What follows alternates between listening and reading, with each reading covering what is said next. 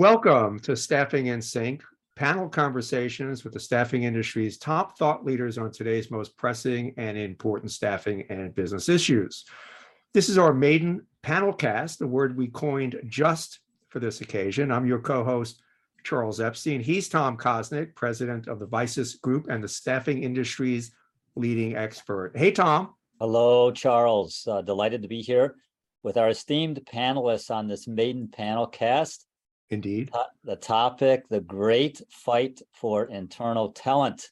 So we'll, we'll be, will, we will be exploring some of the best practices and uh, successful staffing firms are using to find the best recruiters and sales reps in the industries. I, uh, I'd like to thank SyncStream for producing this series with our co-sponsors, Essential Staff Care, the leading provider of ACA compliant health insurance and benefits for the staffing industry.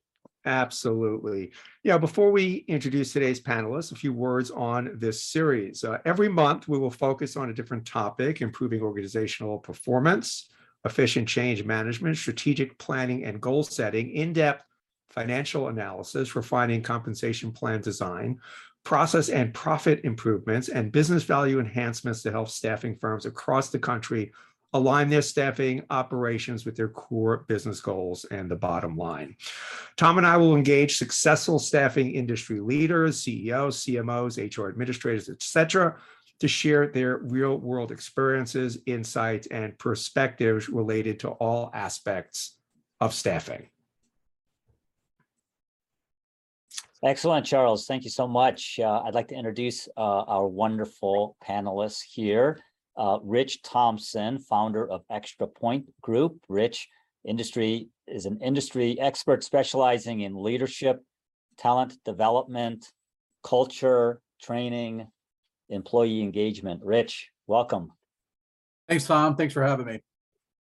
And Jeri Meyers, Executive VP of Sales with QPS Employment Group. Uh, Jeri, I've known for years and years. Jeri, uh, glad to have you with us. Welcome. Thank you. Thank you for having me. And Kayla Newcome, Regional Vice President, whose job seems to expand every month. Hmm. Uh, Op- Optomi Professional Services, specializing in, uh, in professional staffing. Uh, Kayla, welcome. Thanks, Tom. Thank you, Charles, for having me. Oh, delighted. Thanks so much to all of you for taking the time and obviously for uh, everybody uh, attending this. Uh, thank you as well.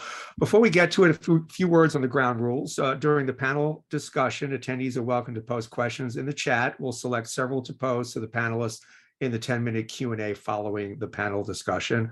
Um, uh, before we get to it, Tom just wants to say a few words to set the stage for today's panel. Our, our topic today, the great fight for eternal talent. So at the Vices Group, we have uh, just over hundred staffing clients. So we've got our ear to the ground on all the big issues that people in staffing are, are dealing with.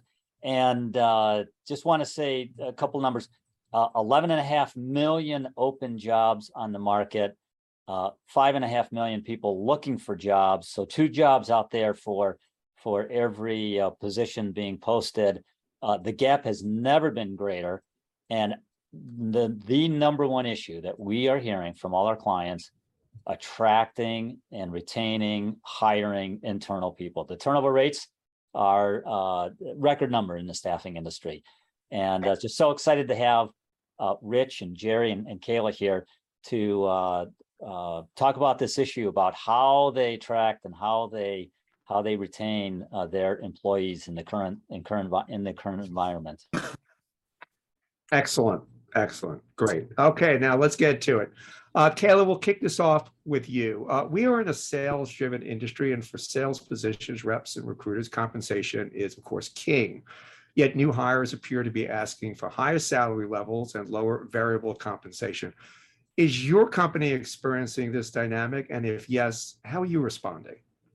Yeah, um, good question, Charles. Thank you. Um, so for our, our company, just to give um, some context to the, the listeners on this call today, um, we've really taken a um, build versus buy mentality as it relates to internal talent. And so um, we're building talent organically through our college recruiting program, which we call the Academy. And so as a result of that and the heavy investment that we're putting into our training program, we haven't seen this trend uh, necessarily in the sense that they're looking for higher compensation. Um, last year, we did an exercise to, um, as the market was going very crazy and we were seeing salaries soar, um, we did an exercise just to say, you know, do we have the right base level salary to attract um, the type of talent that we're looking for? And so, in going through that exercise, you know, something was going to have to give, right? We could increase our base salary, but as a result of that, we would have to change our commission structure and, and lower our commission structure. And ultimately, at the end of us uh, going through that exercise um, and crunching the numbers, we came to a determination that um, the type of talent that we're looking for is heavily motivated um, and incentivized by a, a variable comp structure and a commission structure. And we believed that um, by increasing our base salaries um, and, and lowering our commission structure, that would ultimately have a negative impact on our business and the types of talent that we were looking for. So uh, we came to the conclusion to not make that change. Now, I will say that we did lose um, some recruiters last year um, to internal uh, recruiting opportunities. We were not immune to that, and we were not immune to the six-figure salaries that some were specifically in the technology sector. So we were not immune to some of the six-figure salaries um, that these large tech companies were throwing out to our recruiters.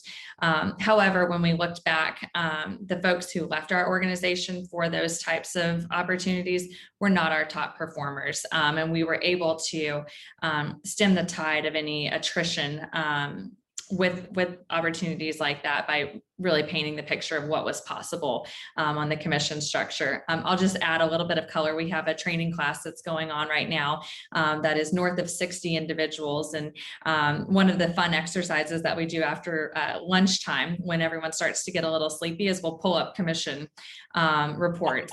We'll, we'll have them literally crunch the numbers. And last week, um, they were like coming out of their seats, like, is this real? Is this are, are we doing the math right on this and um, and the answer is they were and so when you show them what's possible um, that really keeps them engaged Yeah, yeah, very interesting. Uh, Jeri, is your company experiencing this dynamic? And if yes, how are you guys responding? Mhm.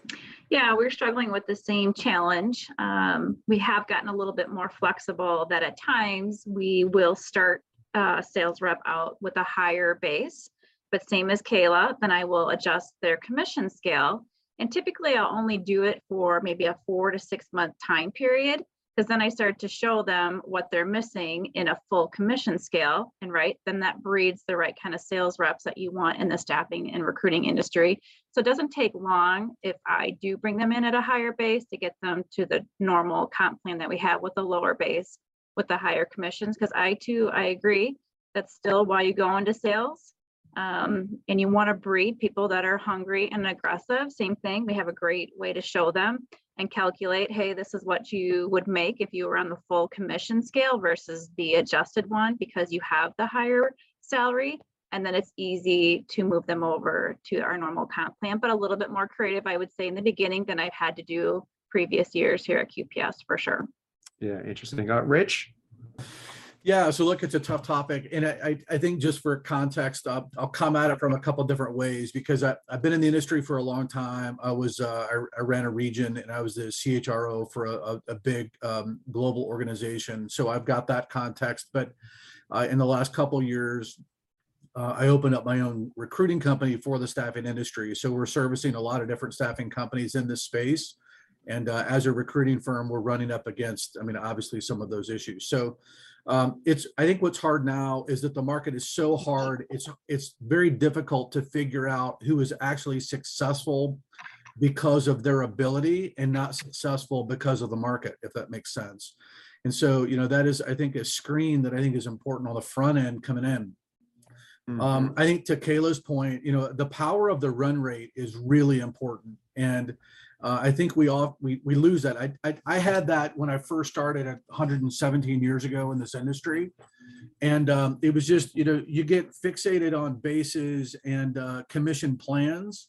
But if you can really start to focus on run rates, especially after three or four months, it kind of, I think, lessens the impact of the feeling that the bases are lower. So, um, you know, the company that I started with really did that really well. And I'd forgotten that I wasn't making any money on the base. But by the time I realized that, I was looking at a run rate that kind of diluted that sense and I felt a lot better about it. But I think to Jeri's point, it's just flexibility. I mean, there's a lot of different ways and, and I know that we have a couple of clients that just don't understand. It's like, look, we, we show them how much money they can make in the first year. And I will tell you, most of the lightly experienced people nowadays are not thinking much beyond a month or two. And so you know, they're losing the impact of kind of that bait of what the first year could be because they're not there. So, you know, we we have some client and what we, you know, we we actually have three different plans internally. So it's a high base, you know, lower commission, a, a low base, higher commission, or a blend. So we let them choose based off of what they think they can reach. That gives them a lot of flexibility. But you know, you sometimes you can get there with a sign on.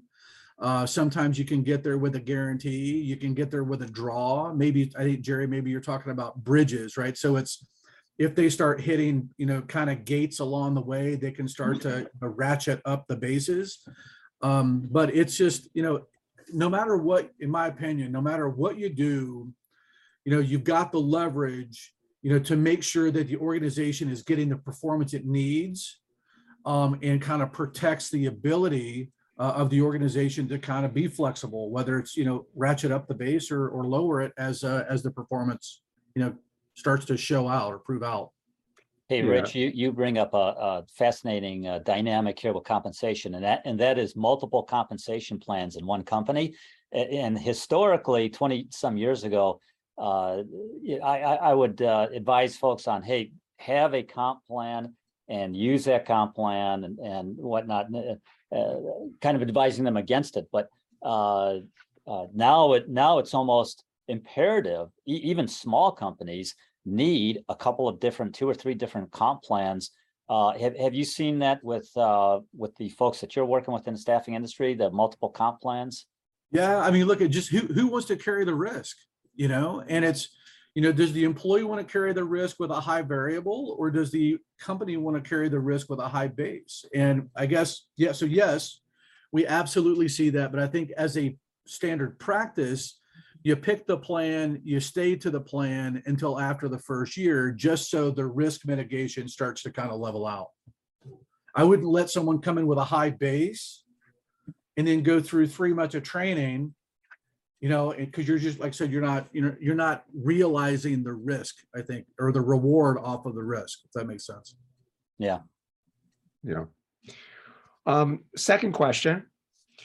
What do you believe are the top three most effective ways a staffing company can put their best foot forward in the marketplace to attract A players? Uh, Jeri, let me uh, begin with you.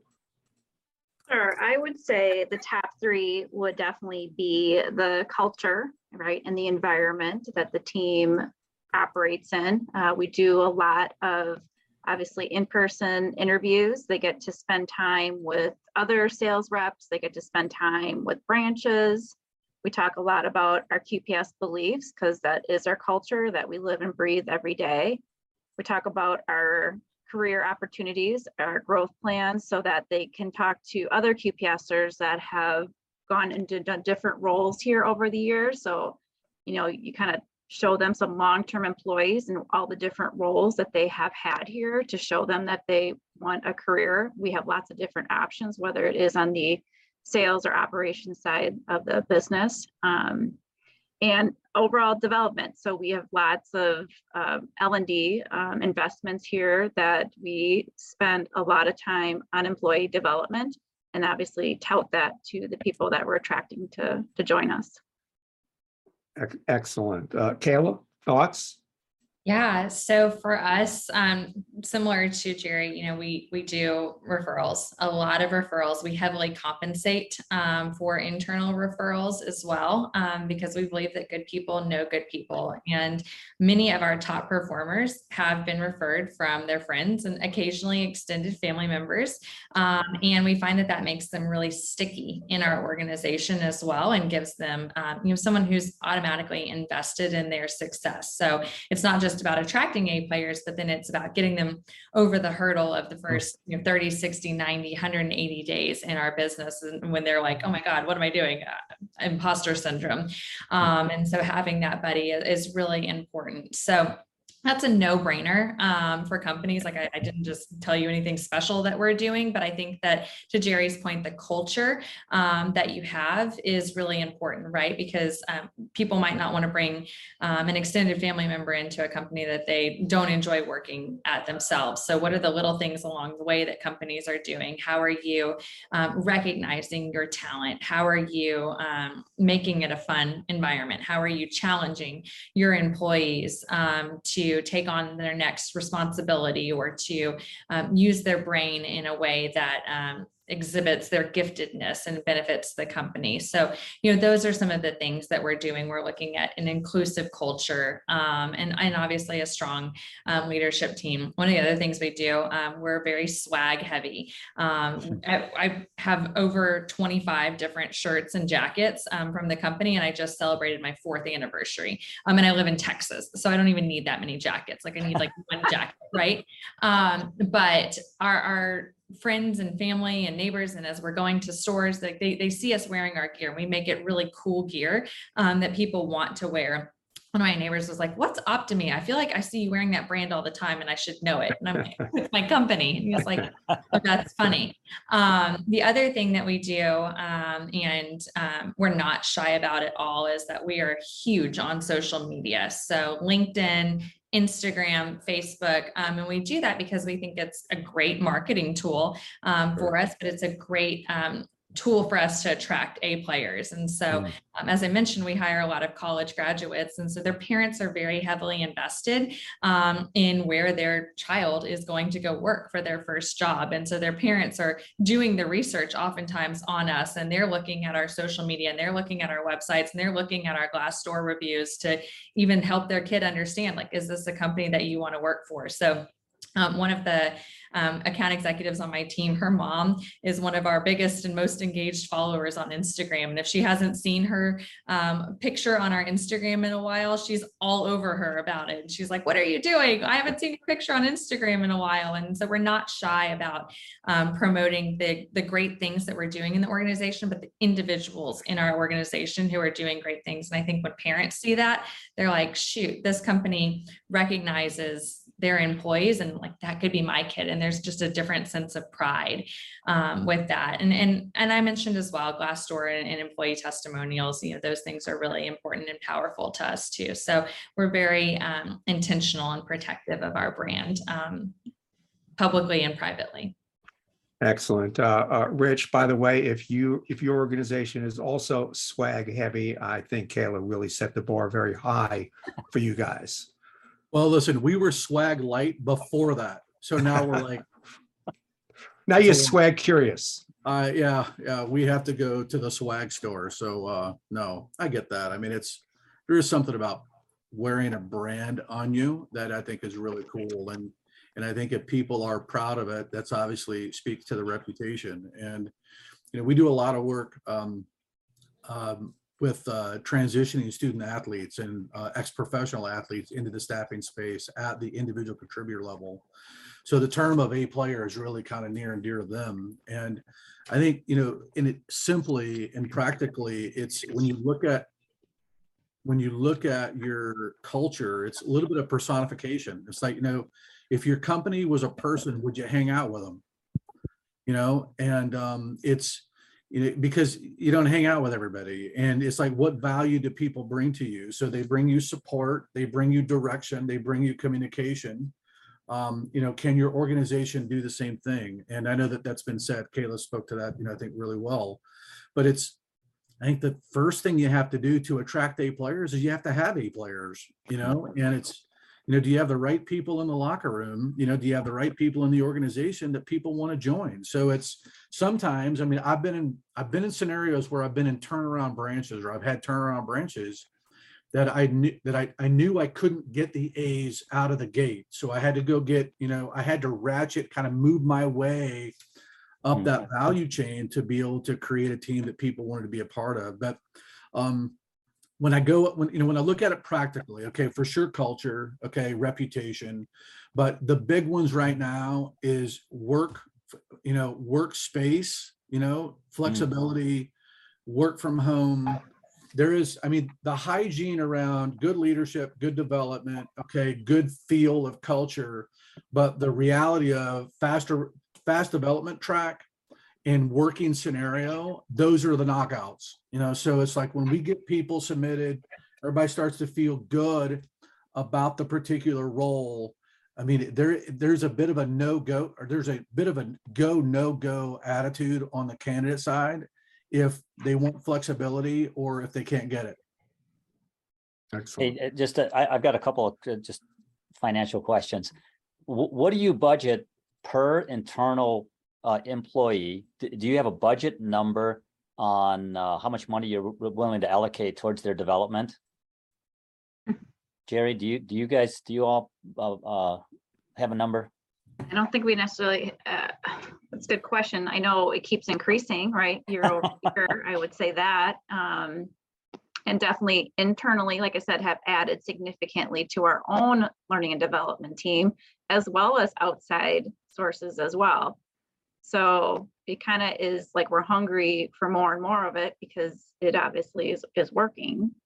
Yeah, yeah. We have that, um, so we recognize our producers based on what we call a sphere level. Um, since it's based on their biweekly, um, GP run rate. And at different levels, um, of sphere attainment, they have it at a dollar allocation that they can put towards training of completely their choice. So that's above and beyond whatever internal training that we have. And um, for some of our folks, they'll invest in technology specific training as it relates to their skill set that they're focused in. And for other folks who are, you know, maybe emerging leaders, um, they'll go to um, to different conferences or training or sessions or things Mhm. like that. Um, Tom is part of your group, you know, that's part of the um, training and investment that um, our, our company makes in our leaders. Um, and, it- and it's time and, and money well spent. So um, we actually like to be able to give them the freedom to choose um, how to invest those dollars, again, above and beyond what we're doing just on a daily and uh, company-wide basis. Yeah, great, great. Hey, and the other quick question I have, referral fees. Uh, this never, this doesn't make much sense to me. You know, these companies, they, they pay a grand or two grand on the professional side for a referral. Why would they not pay ten thousand dollars for a referral that works out? I mean, if you've got uh, an A player that's gonna bring an A player to the table, what's ten grand on that referral? But yet, uh, what, what, what kind of range do you all see on referral fees in the industry? Yeah, we're, we're quite a bit north of that. We pay very, very well for Ah, our. internal well, good for you. so It's There you very motivating. Yeah, I was actually floored, um, because I was used to, um, in a previous life, more of that like five hundred to two thousand dollar range. Um, Mm-hmm. Yeah. So we, we definitely heavily incentivize. Oh, um, that's great. And we split the, we split it, um, over the first ninety days and then the second ninety days, because that helps with the retention as well. Nice. Rich, what do you, what do you typically see on? Well, so look, that's a great point. And for companies that we work with, it's all over the board, right? It's kind of funny. It's like, yeah, we have a referral fee. It's, it, we give like a free coffee at Starbucks. I'm like, what the heck? You know, I mean, what kind of, you know? Well, it is six dollars now. Although I was gonna say the same thing, it, it is like ten dollars now, so it's like, I mean, that's more than it used to be. But, you know, Tom, to your point, I say this a lot, is to your point, it's like, who cares? Who cares? right. If, but, you know, but the point is, and, you know, Kayla, to kind of add to your point, is, you know, why not? Because there was a study once, I'll go back to Starbucks, I don't know why, but it's, there's a study once that I read, I'm gonna have this a little bit wrong, but their baristas, their turnover was horrible for the barista role, as you would, would imagine. I, I bet that's hard. And they mm-hmm. realized that if they could, if they could keep the baristas past like nine months, they had them for two years. So, or whatever the calculation was. And mm-hmm. at the eighth month, they just injected a lot of development and attention to get them over the hurdle to keep them. And I think to the point on the referral fee, part of the trick is, is that the, they got to perform, right? So the referral, the person who was referred has got to do well and hit the standards. But you really want them for a year. I mean, in my experience, if you can have someone for a year, they're really starting to find their stride. They got their legs under them, whether it's IT or professional staffing or even in general staffing. So why not put a big carrot on the back end?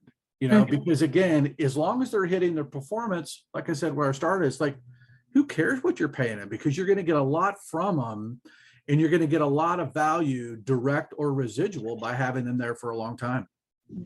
Good stuff, good stuff. Charles, let's roll on to the next question. Sure. Gallup polls shows that using a structured interviewing process significantly increases a company's success rate in hiring the right talent. Rich, let me put this to you. Does your company adhere to a structured interviewing process? And can you share any best practices around developing and implementing structured interviewing processes? Yeah, so look, a real interesting kind of about face for me, right? So I thought, you know, from my previous life, we had structure, it was awesome, it was long, and I loved it, right? And now that I'm a recruiter for the staffing industry, I hate those things because because time kills all deals, right? And what's the problem is is the market is super tight, super hot, and when you start to get a candidate engaged and you start kind of you know getting into week three week four the candidate has already realized that they're really good. And now they've got all kinds of things and you become you know you find yourself in a competitive uh, scenario. So uh, yeah i think you should have a structure but what the, here's how i would say it is structure this way and not so not in the event but in the process of evaluating is the person right for you? So you know is their story credible? You know will they do the job? Can they do the job? Will they stay? Will they contribute to the culture? And will you bet on them so whether that is a one-on-one whether that's a panel whether that's a group however you can are they credible? Can they do the job? Will they do the job? Will they stay? And will they contribute to the culture? However you can do that charles you just have to do it within two weeks or you're going to run into a competitive environment where you're you know you're you know you're messing with counter offers you're messing with competitive offers. It's just you got to go Right. quick. Mm-hmm. Interview fatigue now is real. And these guys you know it's mm. kind of like you know Mm, do as you consult to your own clients by moving quickly mm-hmm. Interesting. Uh, Jeri, thoughts, structured interviewing processes? Yeah, I hundred percent agree with Rich. We have definitely um, sped up the process to say the least. So we too would like to do it within a week, week and a half. Um, if even less, to be honest, you know, there's been times where we know if you have a decent first interview, we try to move so quickly with that second round where that second round will become an afternoon, right? Where it's like, okay, we want them to meet with the sales director. We want them to meet with the region leader. We want, you know, so it's like we want to move fast. So you're always kind of taking a little bit of a gamble. Say, hey, we want you to come in and you're probably going to be here from, you know, noon until five, but at least we can kick it out quickly versus trying to schedule everybody's, you know, calendar and oh, maybe a week out. It's like just you can't behave that way anymore because the candidates have way too many options.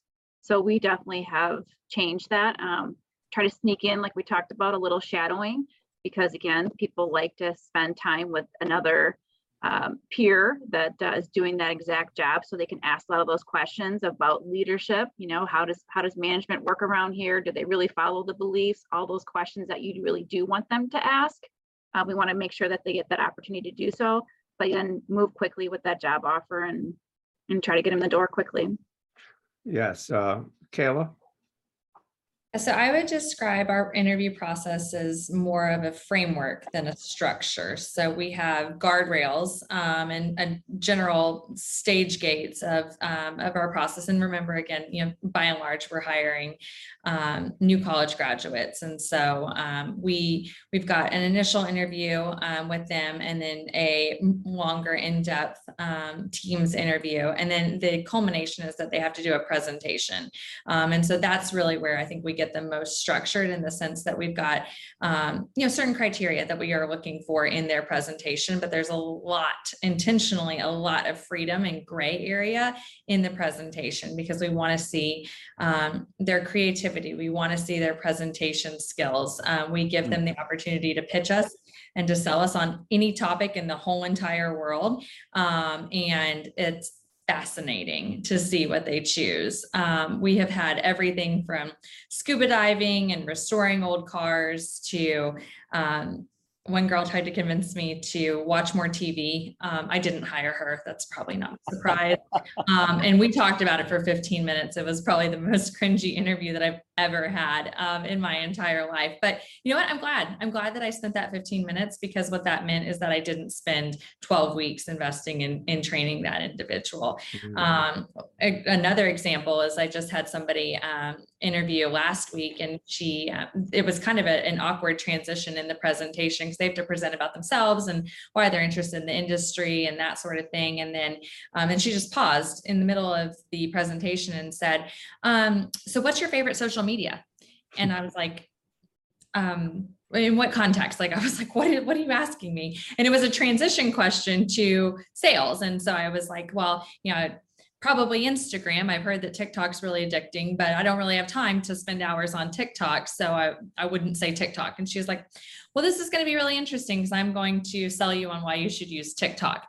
And I immediately liked that because she heard me say, I'm not interested in TikTok. And she said, We're staying the course, and I'm going to change your mind about that. Attributes of a good salesperson or potentially a good salesperson, right? So, because of the design of the interviewing process, um, that opened up that door for us to see uh, that side of her. So, um, I would say again, framework, not a defined structure for us. Uh, when we do find somebody that we like that's outside of our training program, we move really, really fast. Hey, Ka- Kayla, what, what, what's your favorite interviewing question? And, and why is it, why is it your favorite? Have we talked about this? Uh, no, I don't think we have. Oh my gosh. Okay. So I'm notorious. I'll, I'll give away the farm here. Um, I have one question that I always ask every single person that interviews with me. I'm hiring salespeople, um, and I'm going to show them and tell them how to do the job. And I'm confident that our training program is going to help them be successful. So I ask one question, one question only in every single uh, interview. And I point to this picture behind me and I say, if I was going to ask you to hang this picture, how would you do it? And then I just stop talking and I wait for them to tell me. And they could tell me anything in the world, but what I'm really looking for them to tell me in some form or fashion is to say, I'm going to grab a nail, I'm going to point at the wall and I'm going to hammer it in the wall because that's what I'm looking for. I'm looking for doers. I'm not looking for people who are going to spend three hours at the hardware store looking for the right nail and who are going to measure and do all the things. Like that's not actually how I'd hang a picture on my wall, but it's pretty close. And uh, and then I ask them a follow up question a, a lot of times, and I'll say, "So if it's crooked, what would you do?" And I'm looking for them to just say, "I'll just tweak it up a little, right?" Because they're going to make mistakes, and I don't want them to be freaked out by mistakes, and I don't want them to restart the whole entire thing. Just fix it. It's simple. Jeri, how, how, thank, thank you. Jeri, how about you? What's your favorite inter- interviewing question? Favorite Typically is always asking them, you know, what have they been, their biggest accomplishment, obviously in the sales capacity. And then, of course, I follow their biggest lesson. Because that always gives you a nice inside look um, to, to those, you know, those, the two sides, right? The, the strengths and the weaknesses, but it's like how they tell it, how, what they learned from their mistakes, all that type of Mm. thing. So typically those are still my, my favorite ones. Rich, how about you? Yeah, so look, I mean, simply, I just, I always start with, just tell me your story. And I, and, and that's it. And then it's, because it, it it tells me a lot of where they start. I mean, I might add, you know, go back as far as you think that, you know, that you need to go, that you feel like it will be relevant for me to understand who you are. But I mean, that goes back to, you know, it can go back to, you know, it all started on a cold day in 1969 in the southeast of France. Or it could just start with my last job. So it, I think that's awfully telling for who Hmm. they are and what they're proud of. No, and see, and seasoned sales reps know their numbers, right? That's always Yeah. enough to tell. all. Seasoned sales reps know their numbers. The past year was X. You know, Yeah. the- that are like, I'm not sure, I gotta look. Yeah, no. Well, so look, Interesting. Jeri, that's, I find that to be really shocking. And that's an absolute quick knockout. Yep, Because I will, I've not been in this, I've not been in o- other industries, so I don't know how it works. But, you know, our, our industry is almost like Amway. I mean, it's like total transparency. Everybody knows what the numbers are, or at least what a number is and how that number ranks to everyone else. I mean, it's awesome, right? And you know, you'll get these people that'll come in and um, because everyone measures just a little bit different, whether it's spread or weekly GP or whatever. And uh, these people are hotshot salespeople, and it's like, all right, so tell me what your numbers are. They're like, uh, good, you know. Like, well, how does that rank up against others? And they're, it's like they have no idea. It's like, oh, wait, Right. how how am I supposed to submit you to anybody if you don't know what your own numbers are? right. Hmm. Hey, Mhm. Charles, can, can we uh, move to the question on employee engagement? Sure. Um, research shows that if a company increases employee engagement, turnover decreases and net income increases. Um, Kayla, can you tell us specifically what your company does to increase employee engagement?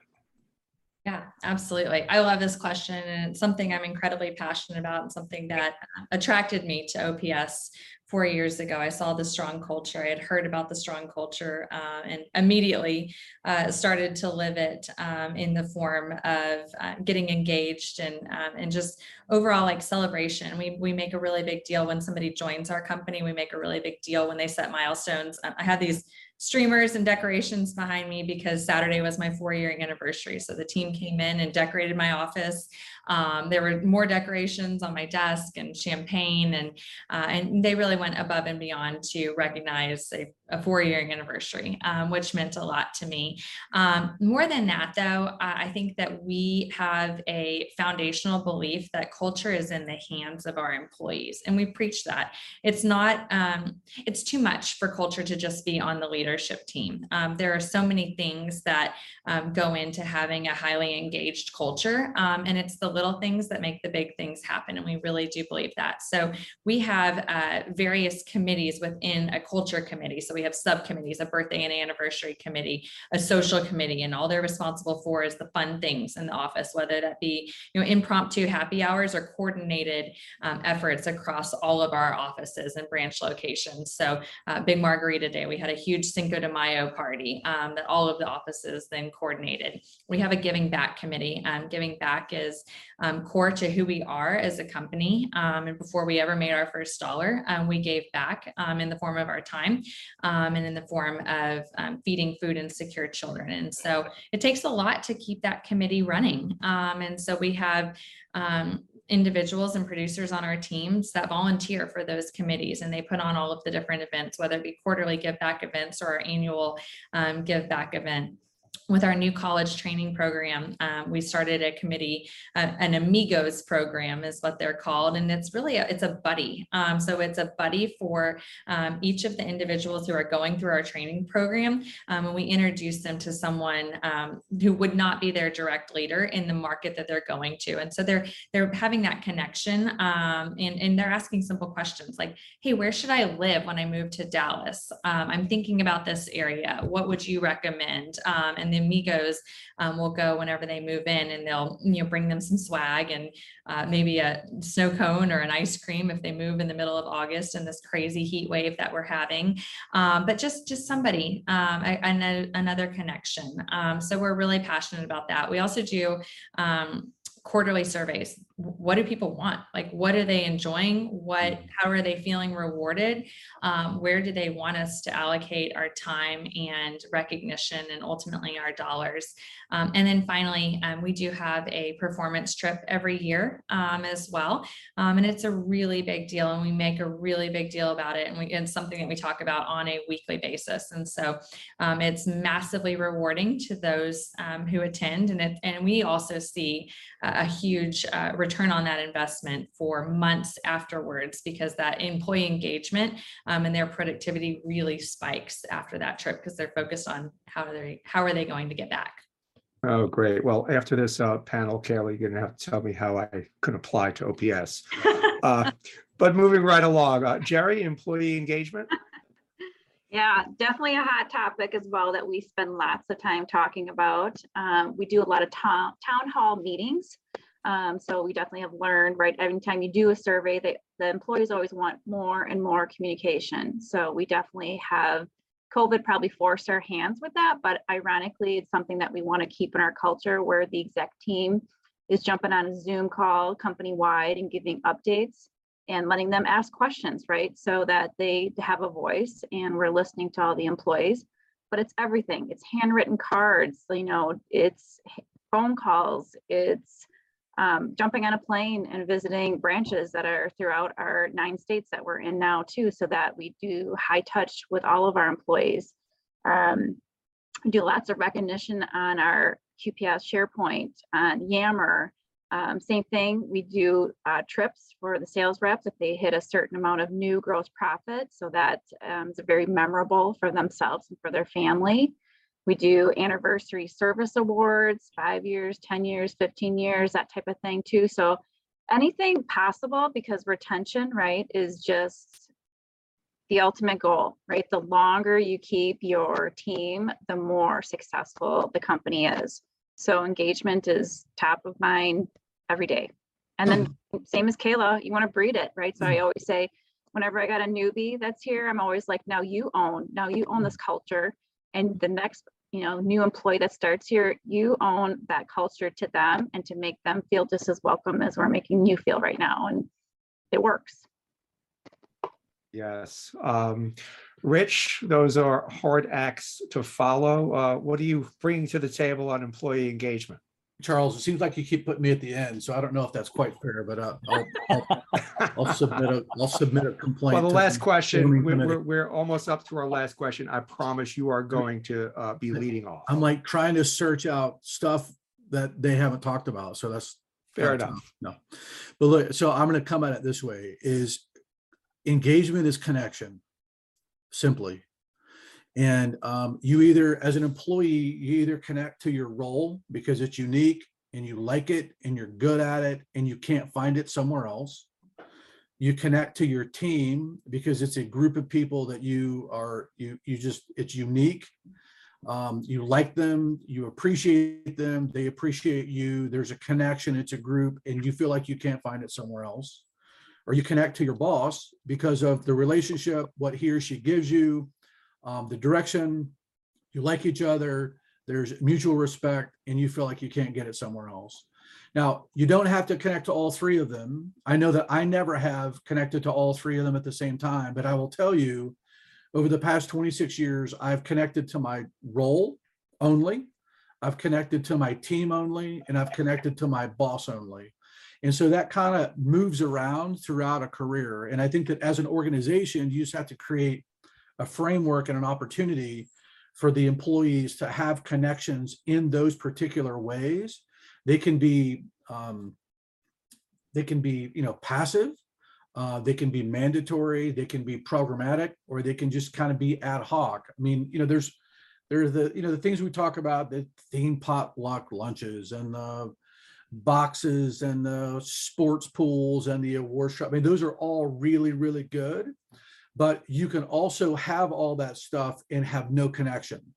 And so I think that it's just Mm. important that as leaders to really identify the individual as an individual and to try to figure out what their connection to the to the picture is um, because as we all know life changes and connection points and wants and needs change along with that so um, for sure the book clubs and the podcasts i mean all those things are really really important but i know that i've had those in the past and they've done nothing for me from a connection perspective that's not what's kept me now with that said you really have to have those otherwise you know you become an outlier and that's not good either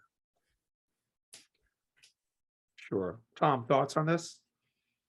Oh, great, uh, great comments. Uh, uh, both, lot, lot of great uh, tactical ideas and uh, a lot of great, uh, connections as, uh, or, lo- uh, uh, uh, more global management.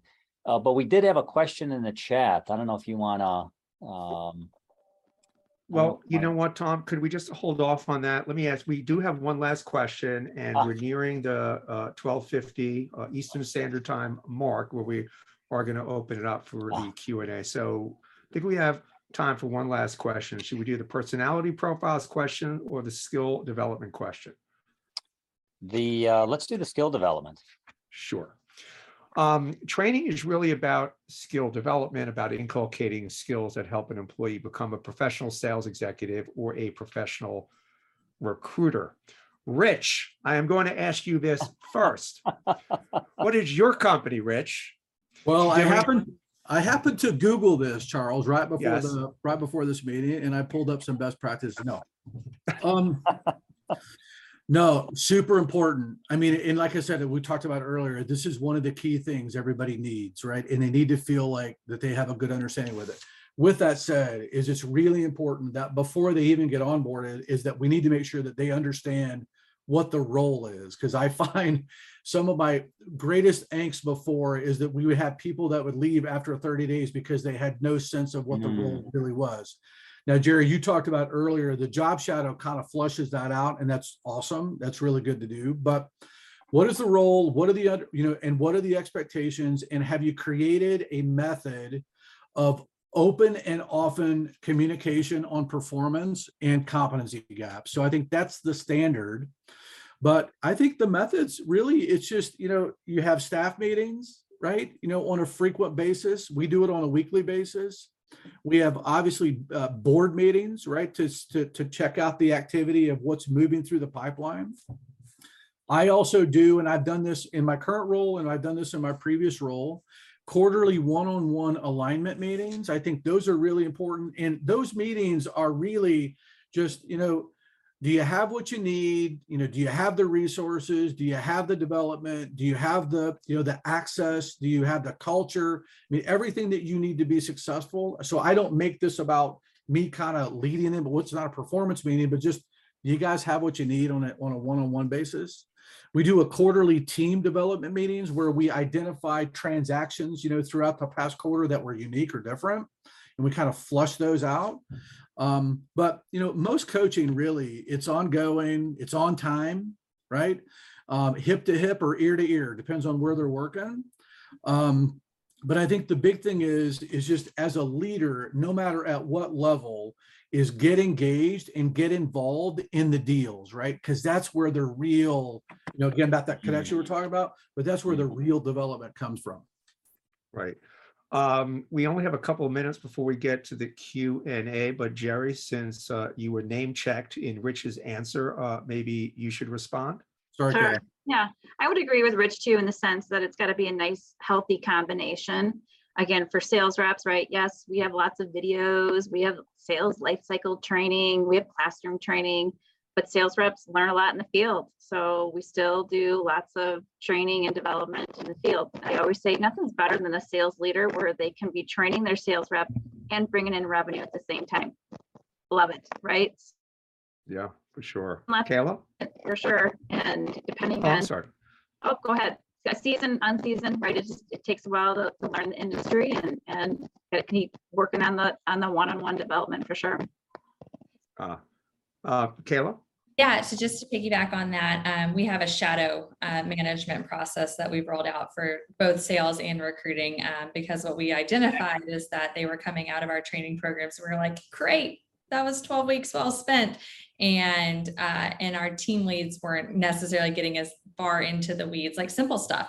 Hey, you've got 700 tabs open on your computer. So it makes sense that you can't find anything because nobody could, you know, just making some of those fine tune tweaks on organization and time management and just really getting under the hood and, and assessing that in a um, very individualized and focused basis um, every single week. So they choose one person um, every week and they spend roughly six hours with that person. Um, that um, really causes them to um, identify any gaps that they may have, but also um, really make a, a huge investment and, a- big impact on um, future success out of that training program.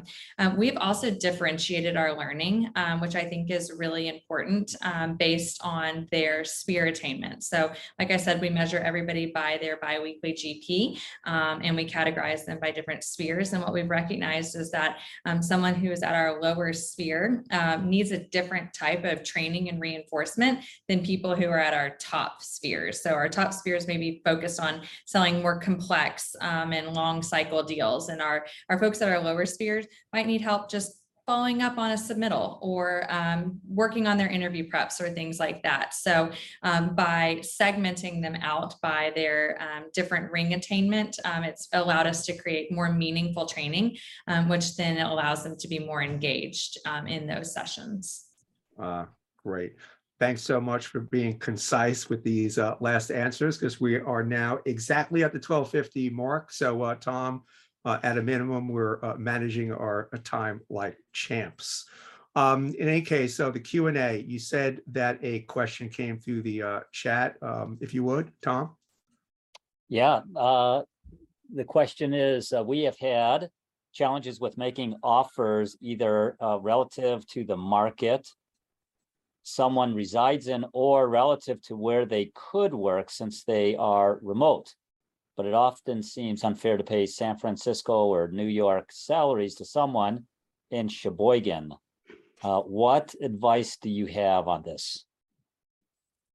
Rich, you're shaking your head.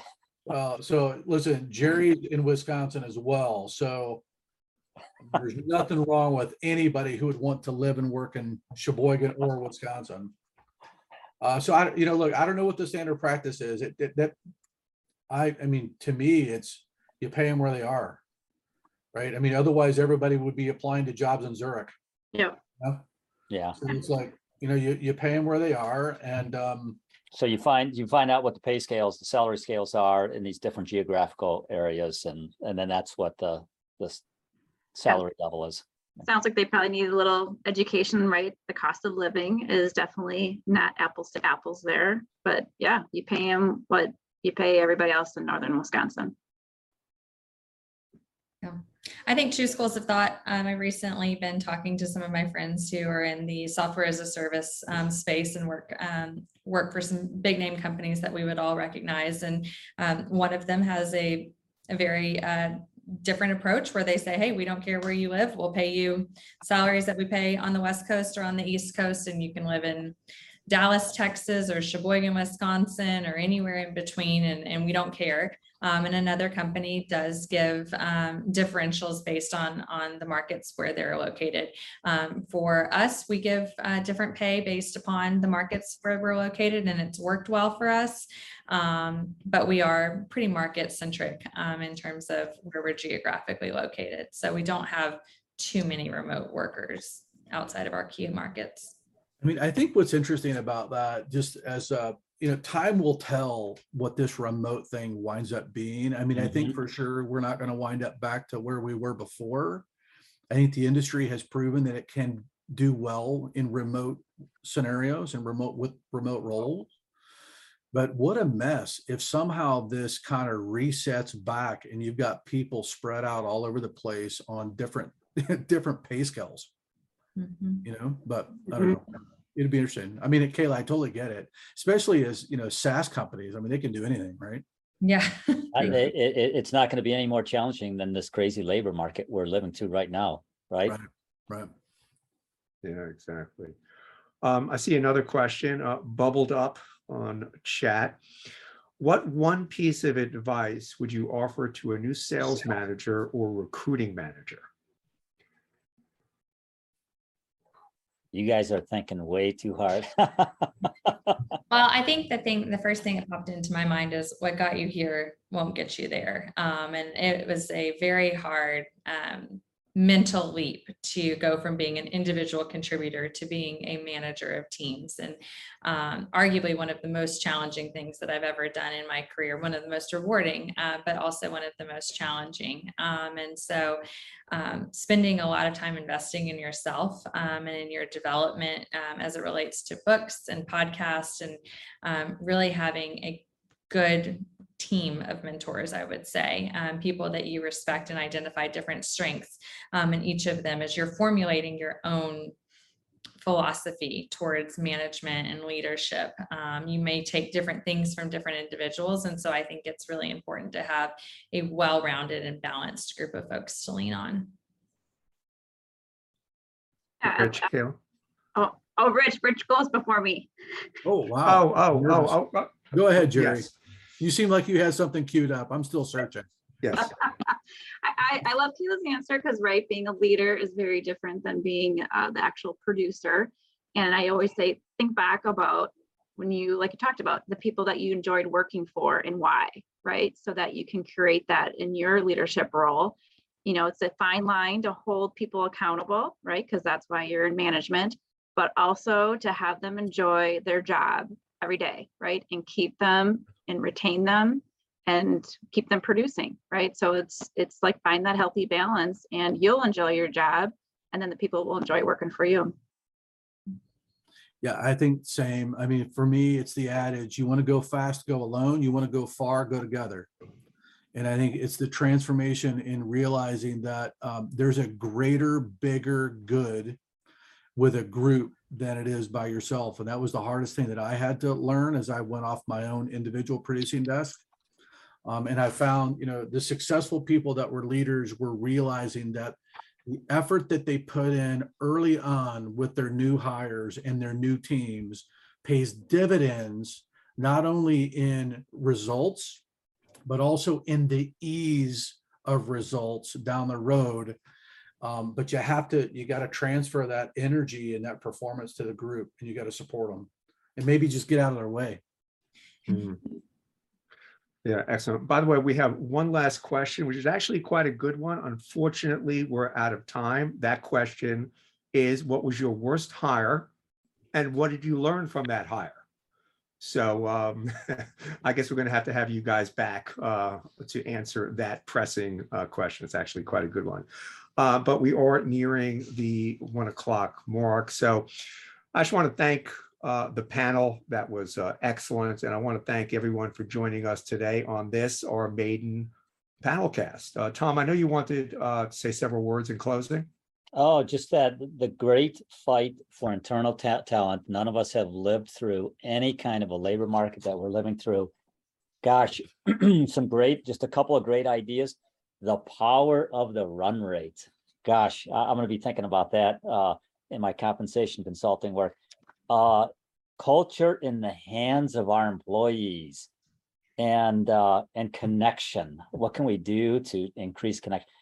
just three if, if anybody that's listening here if they just uh, the, just focus on those three three things big big three big takeaways for us so uh great uh great discussion today Yeah, for sure. Again, thanks everybody for um, joining us, participating. Uh, This panel cast will be available later this week for anyone wanting to relive this experience and uh, uh, to share it. And I I just want to close by thanking Essential Staff Care for their sponsorship of this series, Staffing in Sync, conversations with the leading staff, with the industry's top thought leaders on today's most pressing and important staffing and business issues produced by SyncStream, providers of automated compliance solutions. Join us next month for an equally lively panel discussion. Thanks for joining us. See you soon. thanks guys